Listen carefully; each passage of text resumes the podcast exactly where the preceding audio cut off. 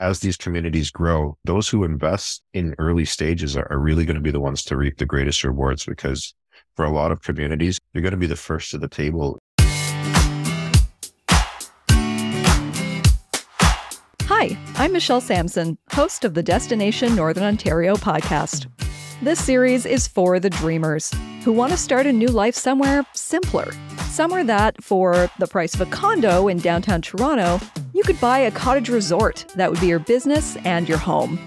The trail to your new life isn't necessarily paved and easy, but it has been walked before with great success.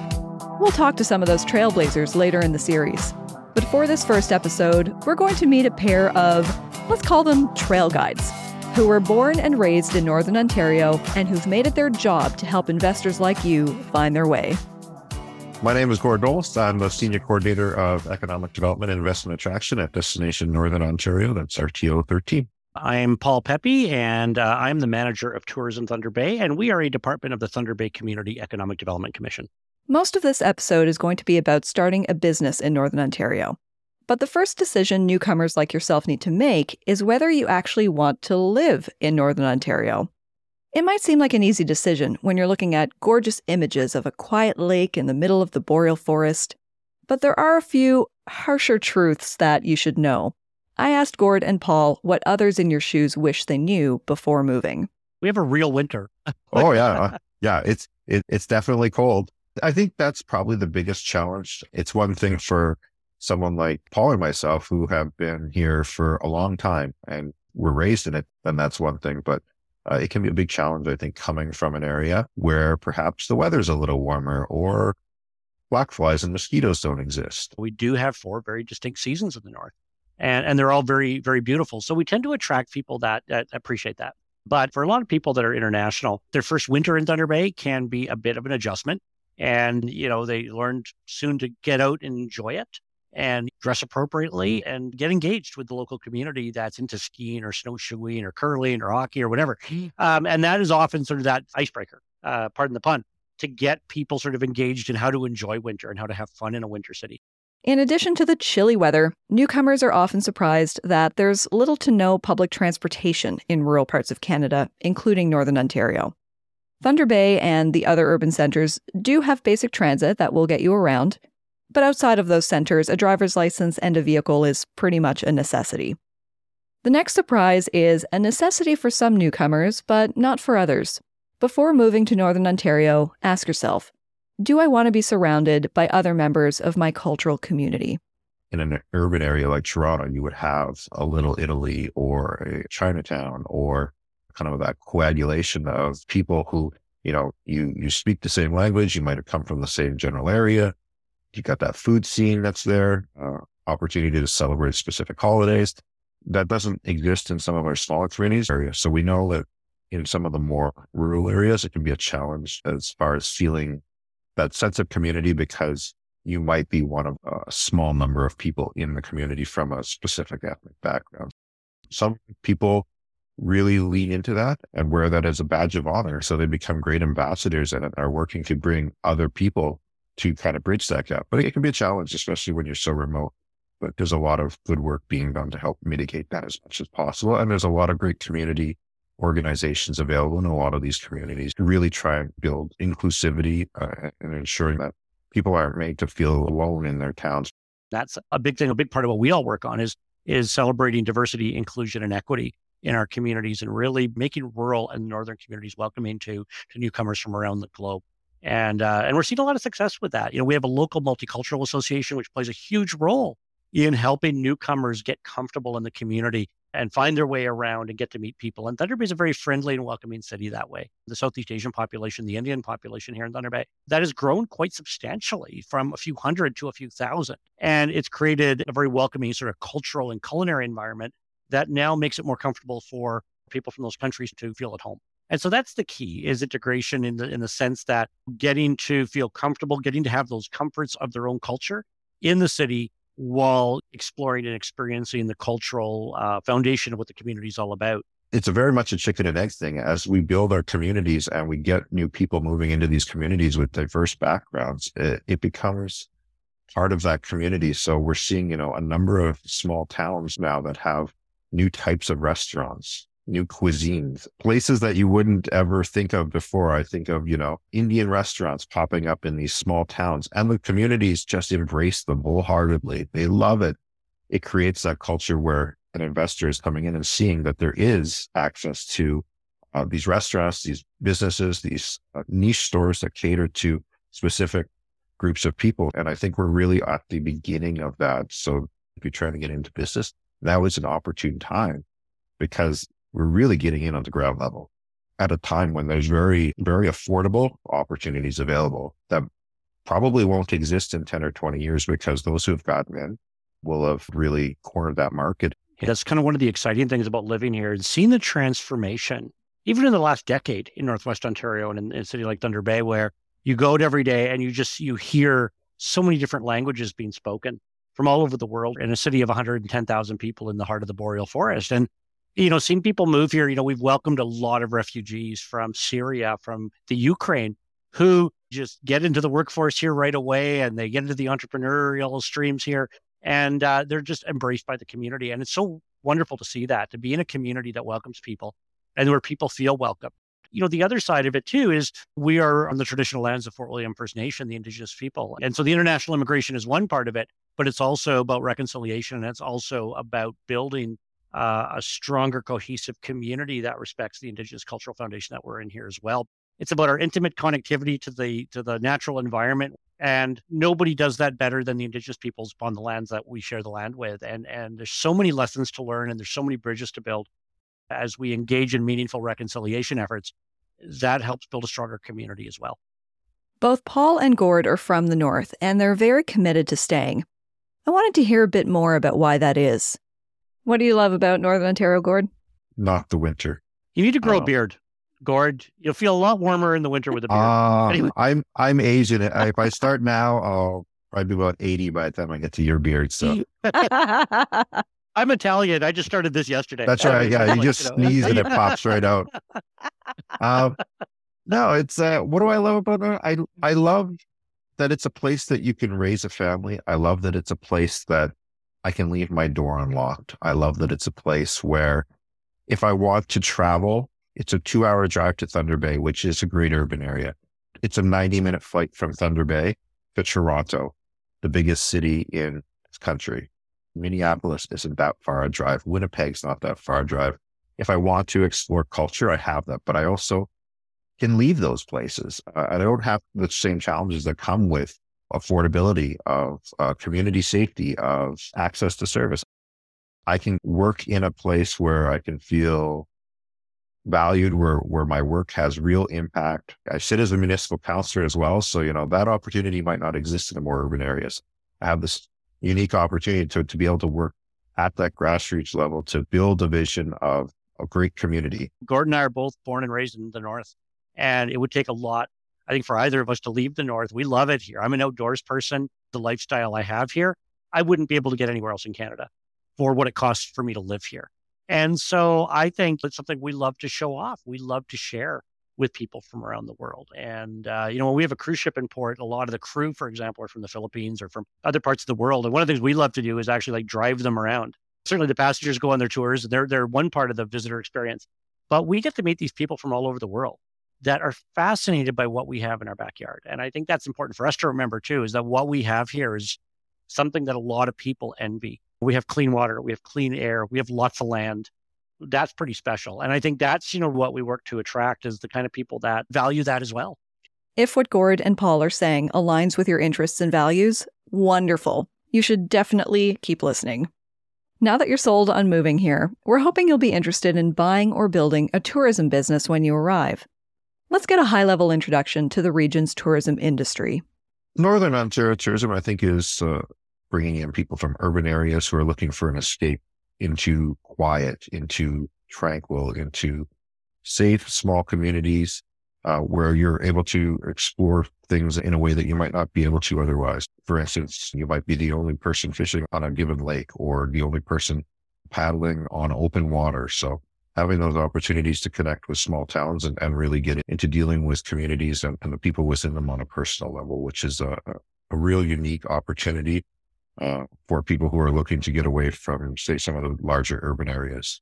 We position Thunder Bay as Canada's premier outdoor city. We are on the shore of Lake Superior, the world's largest freshwater lake. We are on the edge of the world's largest contiguous boreal forest. We are on the traditional lands of the Anishinaabeg peoples of Fort William First Nation, uh, who have been on the land for thousands of years. For us, it's much more than the physical activity that you can do on on the land and on the water and in the air. It's about that intimate connectivity we have as a city to our natural environment all around us. And so, you know, we're known as an outdoor city for mountain biking, for skiing, for the provincial and national parks that are in and around the city, for the water sports uh, here. And so on the leisure side, we're, we're really known across Canada and around the world as that kind of place that's very laid back. It's really about connecting with nature and getting away from the busy life. And Thunder Bay is very much as an urban center, uh, that kind of place where you can get out and play as hard as you want in the outdoors and then reward yourself at night with a incredible culinary scene that we have here that people don't expect to find in a small city as well as the arts and entertainment scene that we have here as well. So,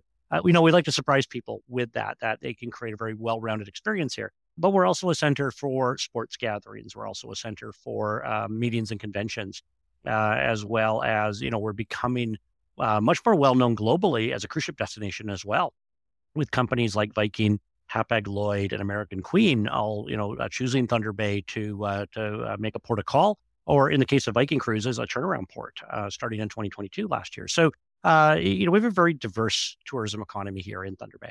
In order to start a tourism business, you have to understand your market. So, who are these visitors? Because uh, the RTO 13 is so large, basically you're looking at, at, two different segments. So when you're looking towards the east uh, in 13A and, and 13B, you're getting a lot more traffic coming up from the GTA just because of the proximity to it. So people are getting more comfortable with the idea of uh, driving outside of the confines of Southern Ontario and doing uh, one, two, three day trips uh, that'll bring them as far as, as Sault Ste. Marie on a regular basis. So uh, there's a lot of opportunities there that we're seeing with people taking uh, the ferries as well as uh, as driving the highways. So you're getting a lot of new young travelers who have never explored Northern Ontario before, as well as pan Northern and international travelers so we're seeing a lot more people in the RV sector who are coming through uh, from overseas who are bringing their RVs or, or renting them at uh, at a major destination and driving across Canada or through the U.S. to explore the area. And then you get into 13C, which is where uh, Thunder Bay is, and you, you, get a lot more travel from Manitoba as well as uh, from the U.S. from uh, some of the Midwestern states. Paul says Thunder Bay does get a lot of Canadians, but Americans are a very important part of the mix.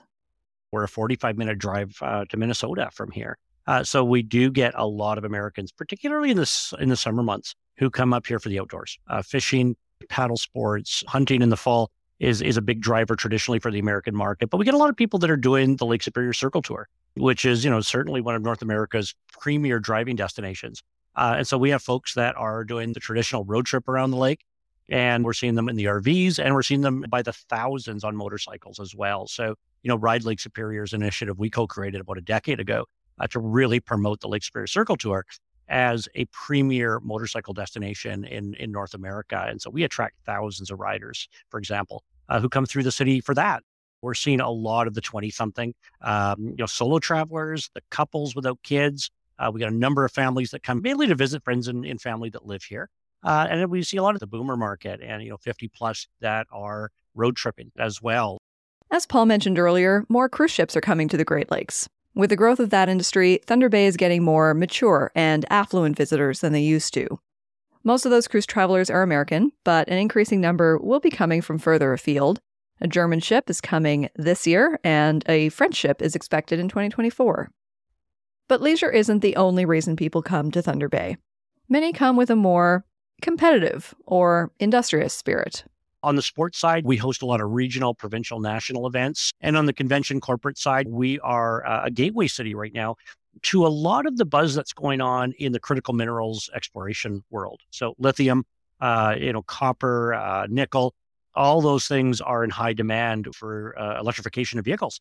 And a lot of that exists in the Northwest Ontario region. So Thunder sort of that base camp for a lot of those companies to um, to set up shop in and, and on the exploration engineering side and they come from all over the world to work here as well. So Uh, the interesting thing with our corporate visitors, they're also our leisure visitors. So a lot of them have downtime. You know, they're spending money in our restaurant scene. They're going to events. They're going to attractions. And so we tend to look at things very holistically there. And then we're also a gateway city and a, and a hub for a number of Indigenous communities throughout Northwest Ontario who come to Thunder Bay for retail, for healthcare, for education, and for business as well. So we enjoy an, an incredibly diverse domestic, uh, U.S. and overseas uh, clientele here who comes to Thunder Bay for any number of reasons. That's an overview of who's visiting Northern Ontario and why. If that sounds like the kind of clientele you'd like to serve, I have good news for you. There are hundreds of businesses already known and frequented by these visitors that are for sale right now. These businesses, for the most part, aren't for sale because they're failing. They're for sale because the owners are ready to retire but don't have anyone to take over. It's a great opportunity to get your foot in the door without building a business from scratch. I asked Gord to tell me more about these businesses. A lot of the businesses have been owned for uh, 25 years or more. So uh, without succession plans in place, there's a lot of opportunities for new uh, new entrepreneurs. So you're looking at resorts, restaurants, service stations, complementary businesses, uh, hotels, motels, and then opportunities to uh, to get new businesses started as well. So there's really a wide range of things that are available from the urban right down to uh, to small highway uh, communities as well as things that are off the beaten path, places that are available as is and can be taken over tomorrow or developing into brand new businesses or repurposing of existing buildings to fit a new and changing community, which we're seeing a lot of. Uh, as Paul had mentioned, the mining and exploration has really changed the culture and, and the demographics of some of these communities. So um, some of these buildings that might have uh, had, say, a hardware store at one point can be repurposed into uh, into something that's a little more tourism conducive, like a cafe or a restaurant of some sort. In Thunder Bay, the trend of buying businesses started about a decade ago. Paul says newcomers and their fresh ideas have transformed the city. Young entrepreneurs born and raised here in Thunder Bay moved back because they saw an opportunity with cheap real estate and uh, an, an evolving community, a community that was growing. And so that has really driven a lot of innovation in our hospitality sector, you know, predominantly in our culinary sector and our retail. Um, and then also on the immigration front, you know, we've uh, we've seen uh, a growth of international immigration, predominantly from Southeast Asia, moving here to Thunder Bay. And, and a lot move here for school. You know, we have two post secondary institutions here, Lakehead University and Confederation College. And a lot of them stay. They fall in love with the city. They fall in love with the clean air and the clean water and the people here and the friendliness. And they set up shop. And so they're driving a lot of that investment as well. But opportunities still do exist. So right now, you know, there's probably uh, you know 20 to 25 hospitality and tourism related businesses actively being marketed in the city, and there's probably others that are not that are sort of quietly for sale, uh, you know, as, as owners are looking to retire and they're looking for succession plan. How much are these properties going for? You know, well, certainly with average home prices in Thunder Bay at about $330,000, uh, certainly much more affordable than other markets in Ontario. And that certainly has fluctuated with, you know, what we've seen across North America for housing prices over the last few years. But it's still an affordable city to live in. And on the business side, we, we have some hospitality businesses, some restaurants that, you know, are in leased or rented space and they can be had for a little over $100,000, for example, for a new business opportunity, right up to gas bars and hardware stores and bait shops, really catering to the transient tourism market. Some of them are going, know, 1.5 to 2.5 million. Um, and in the hospitality sector, you know, we've seen motels for 800,000 go on the market, right up to major hotels in the millions. Gord, are you seeing those um, prices track across the region? Yeah, absolutely. If you get into some of the smaller communities, then sometimes the prices are even lower than that. Uh, one of the advantages that we're seeing with the resorts that are coming up for sale is not only are you purchasing a business, but you're purchasing a place that you can live in as well as have your family live in. So for the cost of say a condo uh, in a larger urban center, you could purchase an entire home as well as your livelihood, live right on location and have your extended family working in some of these businesses as your staff. Right. And some of the opportunities in buying some of these businesses for newcomers is permanent citizenship, right? Yeah, absolutely. If you're looking for a path to citizenship, uh, this can be one of the uh, most efficient ways to do that in that you have an opportunity to have a business, you have an opportunity to build your livelihood, to employ family and friends, as well as yeah, having a, a residence to live in and build up that equity. We're seeing people now 10 years ago who had done this have grown their business, gotten their citizenship, and either moved on to another business or expanded the business or, or purchased additional businesses. So they've become community leaders. And this was a very effective, efficient path for them. Hopefully, all this has got you excited and ready to look at properties. Online real estate listings like the MLS are great places to browse and get an idea of what's available. But another great resource is the website that DNO just launched specifically for investors and businesses invest.destinationnorthernontario.ca. This website doesn't just have listings, it has all the information you need to start, run, and grow your business specifically in the North all explained as clearly as possible. We want to be able to provide that information out there in a way that people can understand it. And we also want to really cater that information to Canadians. So having that accessible in the languages they might be more familiar with in terms that are a little easier to access because we know how difficult it can be to get into business development and understand what's happening. We're people who live it our whole lives and, and sometimes it can be a challenge. So for people who are just getting started, uh, having those tools available in a way that they can understand and, and people that they can get a hold of when they need it is a really important thing. Whether you're buying an existing business or planning to build one from scratch, understanding what visitors to Northern Ontario need and want will make sure it's as successful as possible. Gord tells us where you can find that information, particularly for the rural parts of the region. I really suggest that people go and they speak to particular community futures offices because they work really closely with the existing businesses as not only business advisors, but as lenders to give a real on the ground assessment of what's needed in the community. So they speak with their stakeholders on a daily basis and have that chance to see, okay, maybe we've got capacity for another restaurant or we've got capacity for a new gas bar or uh, there's potential here for a hotel. And this is what's on the market. It's very different depending on where you go. And uh, even amongst the urban areas, I'm sure there's, there's different needs, uh, say from a Thunder Bay to a North Bay where the market is different and the opportunities and the challenges are, are very unique to each community. So, what are Thunder Bay's unique opportunities? Paul has the scoop. Here in Thunder Bay, you know, we've seen an, an enormous growth in the culinary scene over the last decade and a really strong farm to table scene emerge. So we've seen that grow. There's certainly new opportunities that continue to exist in the culinary scene. Um, on the outdoor attraction side, certainly for guiding uh, services, for ground transportation services, we have a gap. We need more accommodation rooms here in Thunder Bay as well. They're unique accommodation rooms. We have demand and inquiries for more sort of upscale and lakefront uh, accommodation options as well. Whether you're reaching out to DNO, a community futures office, a small business enterprise center, or the Thunder Bay Community Economic Development Commission, you can expect to speak with a friendly and knowledgeable person who will guide you.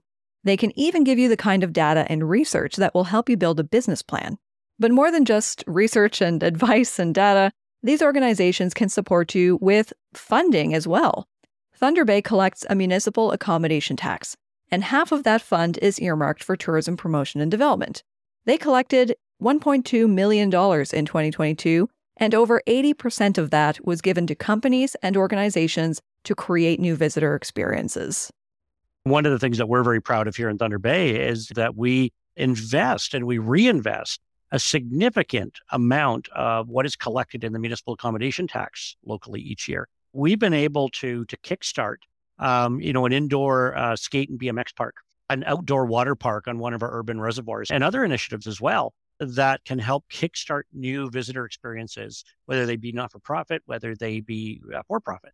Now, with our tourism development fund through the Economic Development Commission, we provide non-repayable grants to to private sector businesses that want to either start up a new tourism business or expand their existing business. And really the objective of that fund is to increase the number of, of overnight visitors to Thunder Bay, increase the length of stay here in the community, and increase the economic yield that they leave in the uh, in the city. So those are the three major objectives that we work with when we are evaluating applications from private sector and from even not-for-profit tourism operators as well that are looking to do something a little different. It's overseen by an eight-member industry committee that includes people from our Chamber of Commerce, our hospitality sector, our restaurant sector.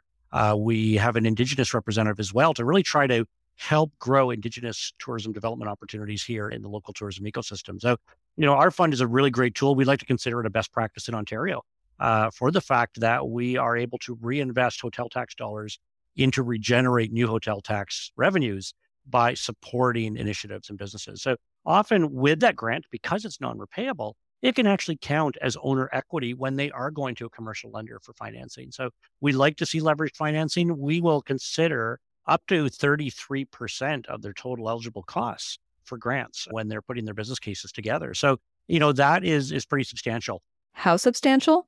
Pretty substantial, especially if you consider how the money they awarded was further leveraged. 20 to 40,000 was certainly the average grant that was given to some of these business initiatives that got up and running. And, you know, we have funded some strategic investments um, in terms of major capital for expansions to the local professional theater uh, house and uh, the architectural design phase of a potential new science center here for the city. Last year in 2022, we funded 37 projects, um, $1.5 million in funding allocated that, that leveraged another $8.4 million from other sources, including banks. The federal and provincial governments are financially supporting northern businesses too mostly through the Federal Economic Development Agency for Northern Ontario, aka FedNor, and through the Ontario Ministry of Northern Development. Accessing that funding might be easier than you think, even if you're a recent immigrant or a refugee. There's great officers working in many of our communities in Northern Ontario, and they really work hard to ensure that people who inquire with them have that opportunity to access very unique funding that doesn't exist really anywhere else in the world a lot of that with a focus on tourism development and bringing new Canadians and new entrepreneurs to Northern Ontario.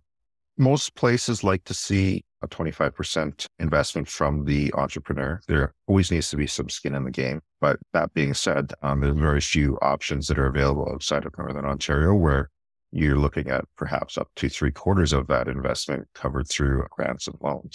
These loans are low interest and oftentimes they're better than can be offered through traditional means. So there's real opportunity there for accessing capital that might not exist otherwise. We're dealing with a number of people who are coming from challenging places like the Ukraine who are looking at, at establishing a business. So uh, they don't have the collateral in place because they just don't have collateral. They've come to Canada, they come with incredible skill, incredible ability, uh, but they don't have those pieces in place through traditional means to uh, secure a mortgage to get a business up and going. So there's real local representation now in a lot of our communities to, to have access to key unique funding that will allow them to get started and then to access funds with organizations like Community Futures, with uh, some of our local credit unions, uh, really unique solutions that allow people to get their businesses really up and running because that's the hardest challenge right now is access to capital and not just access to capital for startup, for expansion because the tourism sector is seen as more volatile than, say, a brick and mortar store. So being able to access funding from a number of different sources and leverage that and, and stack those monies on top of each other it makes it possible for some of our businesses to really grow and take it to that next level and ensuring that the product that we're delivering in Northern Ontario isn't just a product that's good enough. It's a product that's good enough on the global stage because we know that the global traveler can go anywhere they want in the world. And we want them to make sure that when they're here in Northern Ontario, the, the experience they're getting is number one and exactly what we're advertising through our great marketing tools. So, are these mostly loans or grants or a mix of both? Yeah, it's a combination. Uh, it depends on where, where you're looking and it depends on what becomes available. A lot of the programming that's available is very specific to perhaps a point in time or a specific pocket of funding that might come out from a particular ministry. So it really varies depending on what you're looking at. So that's why it's great to keep in contact with your community stakeholders to see what's available and what's coming out down the pipeline. A hot topic in the business world right now is availability of workforce and talent. Can you guys talk about what you're doing to help businesses fill those gaps? Yeah, right now DNO, one of our pillars that we really focus our attention on is workforce development. Uh, there's a number of staff working for DNO and their specialty is to build tourism capacity because we know that there's a huge uh, workforce shortage right now, brought further along by the pandemic in that uh, a number of people left the sector. Now that the borders are reopened, the, those markets started to come back, but the staff in the meantime have, have, gone on to new opportunities because there's so much out there or they've retired. So uh, a lot of the programming that we're focused on is bringing new people into the tourism field through micro credentials we know that the need for not only people at the housekeeping level, but at the management level is a key piece to making sure that our hotels are continuing to run smoothly and with the level of service that people expect. So uh, we're working with the hotel associations and a number of other RTOs in Ontario to provide very sector specific training. We work a lot with our partners at OTEC as well as through the colleges and universities uh, in Northern Ontario to ensure that we are working on programming that really starts to address those gaps. A lot of our key work is focusing on people coming into the workforce, uh, new Canadians, as well as people coming out of high school and, and trying to reiterate the fact that tourism isn't just an entry level position. It's a position that can be a lifelong endeavor uh, and that we have dozens of stories of people who have started as a guide and eventually down the road ends up owning a, a resort or a lodge because they've fallen in love with the property. They've gotten that passion from being on site. It's proven to be profitable to them and, and there's that opportunity there when it arises to eventually take over the business. So uh, a lot of the work we're doing is just trying to ignite that passion. The city of Thunder Bay is also taking steps to fill workforce gaps. Here's Paul. The Thunder Bay Community Economic Development Commission manages the uh, rural northern immigration uh, pilot for not only the Thunder Bay area now, but for most of northwestern Ontario communities. We've been very successful in Thunder Bay in terms of attracting uh, immigrants uh, from around the world, predominantly uh, Europe, Southeast Asia, uh, into a number of positions, not, not only in tourism, but in other sectors as well here in the city. We really do hope and we really do advocate uh, for that program to become permanent because it really does make a difference for rural and northern communities to be able to attract immigration. And uh, that's uh, what northern and rural communities need to grow is they need immigration and that's so critical to, to growing communities. Um, but here in Thunder Bay you know, we see, we see the future needs of the workforce coming from three areas. Uh, you know, one of them is our post-secondary institutions. Uh, we have a university and a college that both are very aggressive at attracting international students. And those students, frankly, saved our retail and saved our hospitality sectors over the last few years. And so continuing to connect them with opportunities, getting them to stay after university and college, getting them to make a home here in Thunder Bay is really critical. And we're very fortunate to have a, an incredibly diverse and multicultural community here that, uh, you, you, know, is, is very welcoming for international students. And, and a number of them do stay and, uh, and do enter the workforce and do become business owners as a result. Um, also, uh, we have a very, very large Indigenous population throughout uh, Northwest Ontario. And in a lot of cases, there's a lot of opportunities to support workforce development in Indigenous youth and Indigenous communities. And then getting into, the schools, we have to reach out to youth and we have to get in, you know, not just the colleges and universities. We have to start talking to kids in high school. Uh, you know, last week I did presentations to a bunch of grade three classes at a public school on tourism. And that seems really weird. It's like, well, are they even serious at that level? But they are. Any opportunity we have to get youth in our communities and get youth in the North excited about their communities and what the potential is for both careers and entrepreneurship, that's what we need to do. Yet another way that tourism businesses in the North get supported is through marketing. Organizations across Northern Ontario are working together and pooling their resources to bring visitors into the region. Here's a look at what Tourism Thunder Bay is doing. We focus a lot on content development, a lot of digital content. We work with a lot of uh, uh, content creators to help us tell our stories. We invest quite a lot in bringing them into the community. So show them what we have. They create the blog content. They create the editorial, the video, the photo assets that you know reach an audience in a whole new way, and I think reach a consumer in a much more um, uh, authentic way in what is a very very crowded marketplace. With conventions and sports, it's just about bidding. We're being very, very aggressive in going after convention and sports bids. And we utilize our tourism development fund as a tool to incentivize sports groups and conventions to bring their meetings and events to Thunder Bay as well. Travel trade, international travel trade, you know, we work very closely with DNO, Destination Ontario, Destination Canada. And, you know, we even work with our partners uh, on the US side of Lake Superior. We belong to a number of binational marketing initiatives where we put our dollars in the pot together with our American counterparts to attract more people to the Great Lakes region. And partnerships right now is so critical in destination marketing uh, to be able to to reach more people more effectively. I couldn't agree more with what Paul said. Like, I think that's something Northern Ontario does so well is working as partners. I've known Paul for a number of years and uh, he's always been a firm supporter, him and his entire team of ensuring that Northern Ontario is building as a tourism destination because what's good for my small community is ultimately good for his urban community as well. A lot of the work that we're doing at DNO is is very uh, similar in that we're looking at new ways of doing things and taking a look at how can we engage people.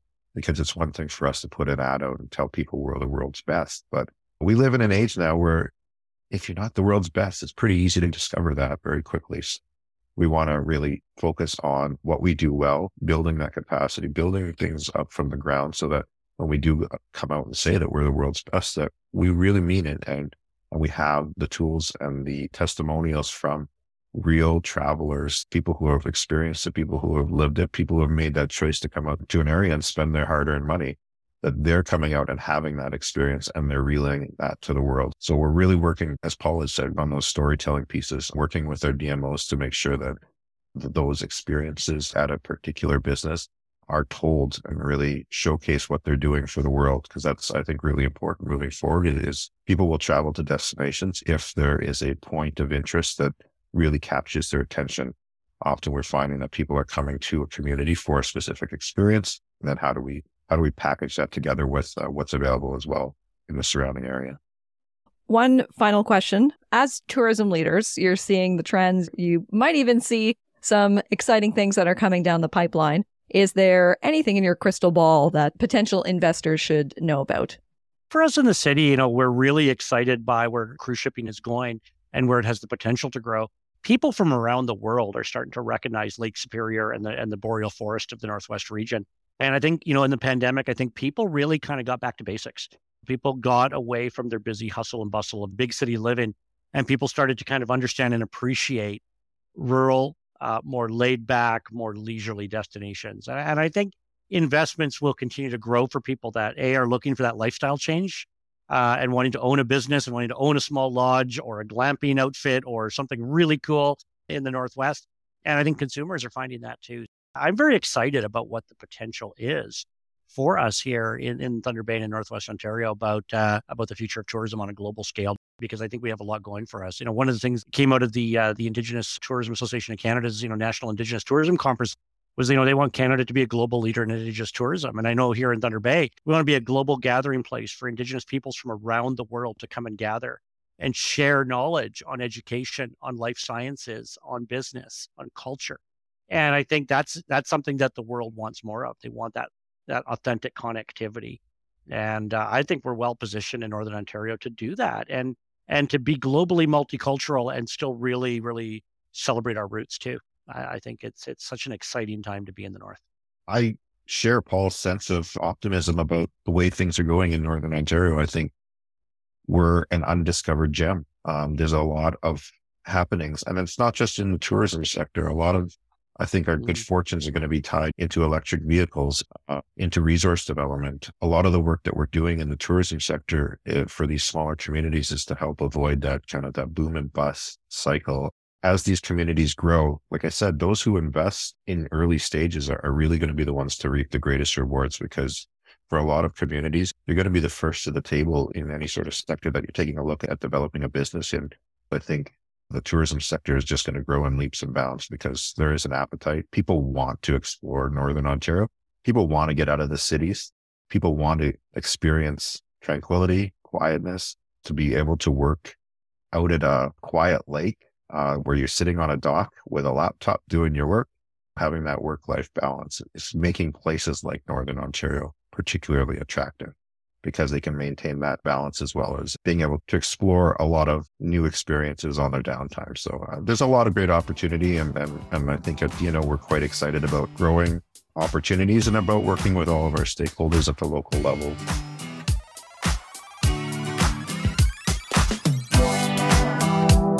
Next time on the Destination Northern Ontario podcast, we'll talk to a couple who walked the walk and bought a resort in Northern Ontario. In that conversation, we'll learn why they made the leap and whether the investment was worth it. Subscribe or follow on your favorite podcast platform to make sure you don't miss it. For more information on investment opportunities across Northern Ontario, visit the new DNO Investor website at invest.destinationnorthernontario.ca. The link and other links for DNO and Thunder Bay are available in the show notes. The Destination Northern Ontario podcast is produced by Storied Places Media and hosted by me, Michelle Sampson. Thanks for listening.